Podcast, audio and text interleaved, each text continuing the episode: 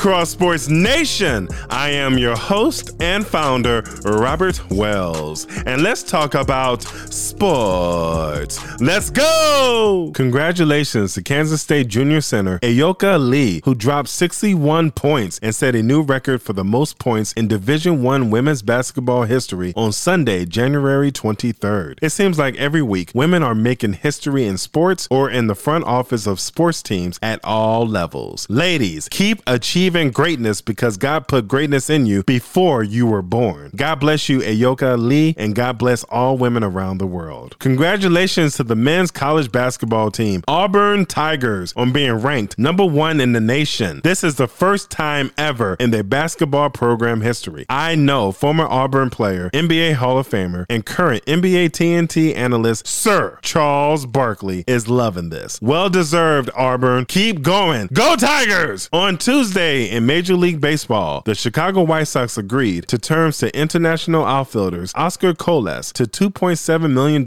and Eric Hernandez for $1 million, according to the White Sox Twitter page. The White Sox know how to find hidden talent, and they have the best farm system in Major League Baseball. Keep signing good players, White Sox, and they will help the franchise win the World Series in 2022. Go White Sox! Congratulations to Boston Red Sox legend David Big Papi Ortiz on making the 2022 Major League Baseball Hall of Fame as a first ballot. According to ESPN stats and info, David Ortiz is one of four players to hit 500 home runs and win three World Series in his career, alongside fellow Hall of Famers Babe Ruth, Reggie Jackson, and Mickey Mantle. Ortiz is one of three players with multiple walk-off home run in the playoffs, along with Carlos Correa and Bernie Williams. Congrats again, David Ortiz! Finally, on Tuesday, January 25th, 15 days after the Chicago Bears fired general manager Ryan Pace and head coach Matt Nagy on January 10th, the Bears hired a new general manager. His name is Ryan Poles. The 36 year old general manager of the Bears was the Kansas City Chiefs executive director of player personnel, and he was an undrafted free agent offensive lineman out of Boston College who signed with the Bears in 2008 but got released that season. 14 years later, he signed as the new general manager of the Chicago Bears. Ryan Poles is the first black general manager in Chicago Bears history. It's about time. It's better late than never, huh? My good friend Bill and I were very skeptical about Ryan Poles days before the Bears hired him because he came from the Kansas City Chiefs, where former Chicago Bears head coach Matt Nagy came from. But I'm pretty sure that Bill is very happy about Ryan Poles being the new general manager in Chicago. And Ryan Poles hired Indianapolis Colts defensive coordinator Matt Eberflus as the new head coach for the Chicago Bears on Thursday, January 27th. Matt Eberflus is the 17th head coach in Chicago Bears history. The Bears went from Ryan Pace and Matt Nagy to Ryan Poles and Matt Eberflus. Ryan and Matt are still running the show in Chicago. Go figure. I wanted Jim Harbaugh, Brian Daboll, or Dan Quinn as the next head coach for the Chicago Bears. Honestly, I didn't think the Bears were going to hire Matt Eberflus. At first, I was like, meh, okay, yeah, they got him. I wasn't too excited about it, but if he can turn things quickly around in Chicago, then I'll be glad they hired him. Also, it looks like the Bears could be going back to their traditional 4 3 defensive scheme. I like the 3 4 defensive scheme, but we'll see what happens. The only question that all Bears fans have is this Who would be the Bears offensive coordinator and who can develop quarterback Justin Fields into a franchise superstar? We all have to wait and see what happens in the near future. Last week, I said on Cross Sports, no team is locked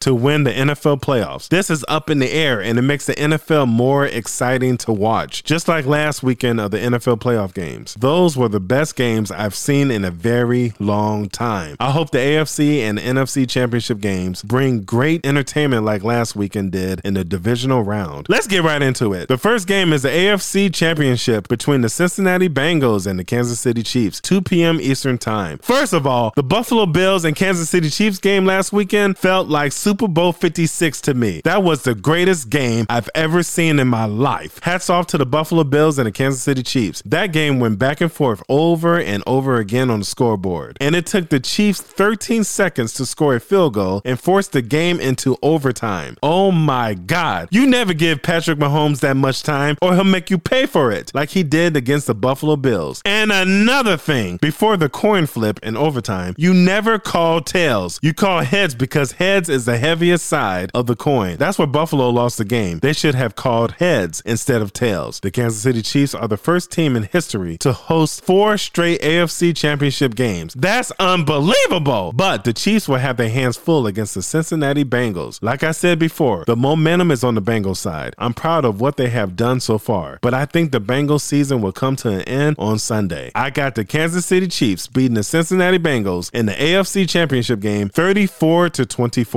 and the Chiefs will advance to their third straight Super Bowl appearance. Which team will face the Kansas City Chiefs in Super Bowl 56? Hmm. The NFC championship game is between the San Francisco 49ers and the Los Angeles Rams at 5:30 p.m. Eastern Time. This is round 3 between the 49ers and the Rams. Keep this in mind. The 49ers had to beat the Rams in the last game of the regular season to make the playoffs and they did. Remember that. I'm still happy about 49ers kicker Robbie Gould kicking that game-winning 45-yard field goal against the Green Bay Packers last weekend. Like I said on Sunday, poetic justice and we own you Aaron Rodgers.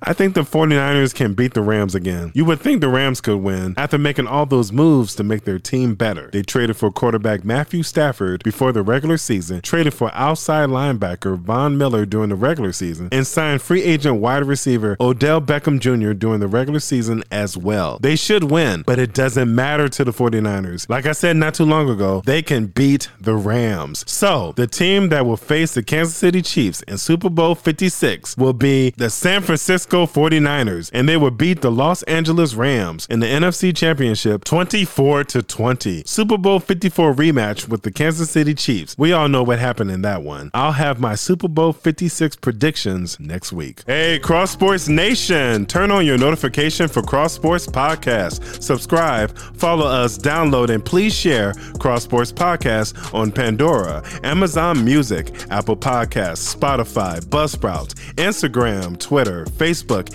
and on our other media platforms on Cross Sports. You can also find these links on our website, www.cross-sports.net. Next time on Cross Sports, we will do another recap of all sports happening this weekend and next week as well. We'd like to thank all of you for listening, and we'll talk to all of you next time on Cross Sports. Peace.